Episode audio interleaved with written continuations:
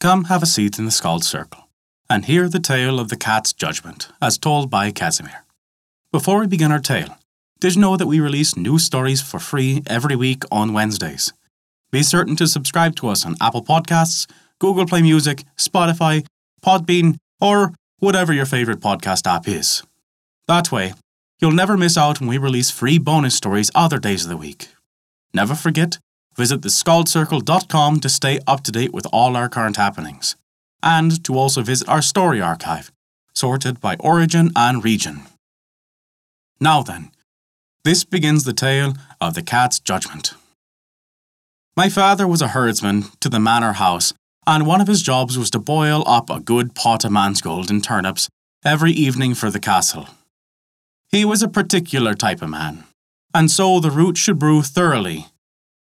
He not only put the iron lid on the pot, but also put a stone on top of the lid to keep it firm. But night after night, to his surprise, in the morning the stone was knocked off the pot and the lid was lifted. One night he said to himself, I'll watch, he said. And he sat up watching the pot, and the lamp had gone down, and the room was dark only for the firelight. And what did he see but a big cat come in and push the stone and lift the lid off the pot, and dip his paw into the mash just as if it was cream. No sooner did he see the cat than he hit it with a welt of a stick, and as it leaps through the door, he puts his two dogs after it. But the dogs were back in no time, and they were shivering as if with fright. So he shuts the door and he goes to bed. Well, he is hardly under the sheets when the door opens, and in comes the cat that he was after hitting. And following her, in come a dozen others, one after the other. And they all sat down in a circle and they began to talk in the cat language. And my father in the bed was frightened out of his life to say a word for fear the cats would go after him.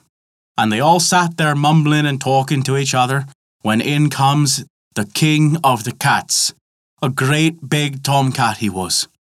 He walks right in and sits down in the middle of them all.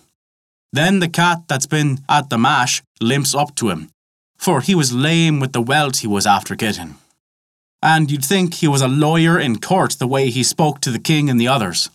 And me father was near dead with the fright.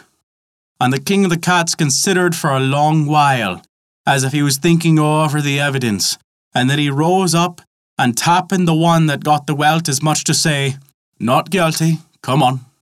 And he went out the door. And they all followed him.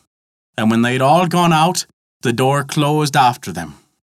And that's the tale of the cat's judgment.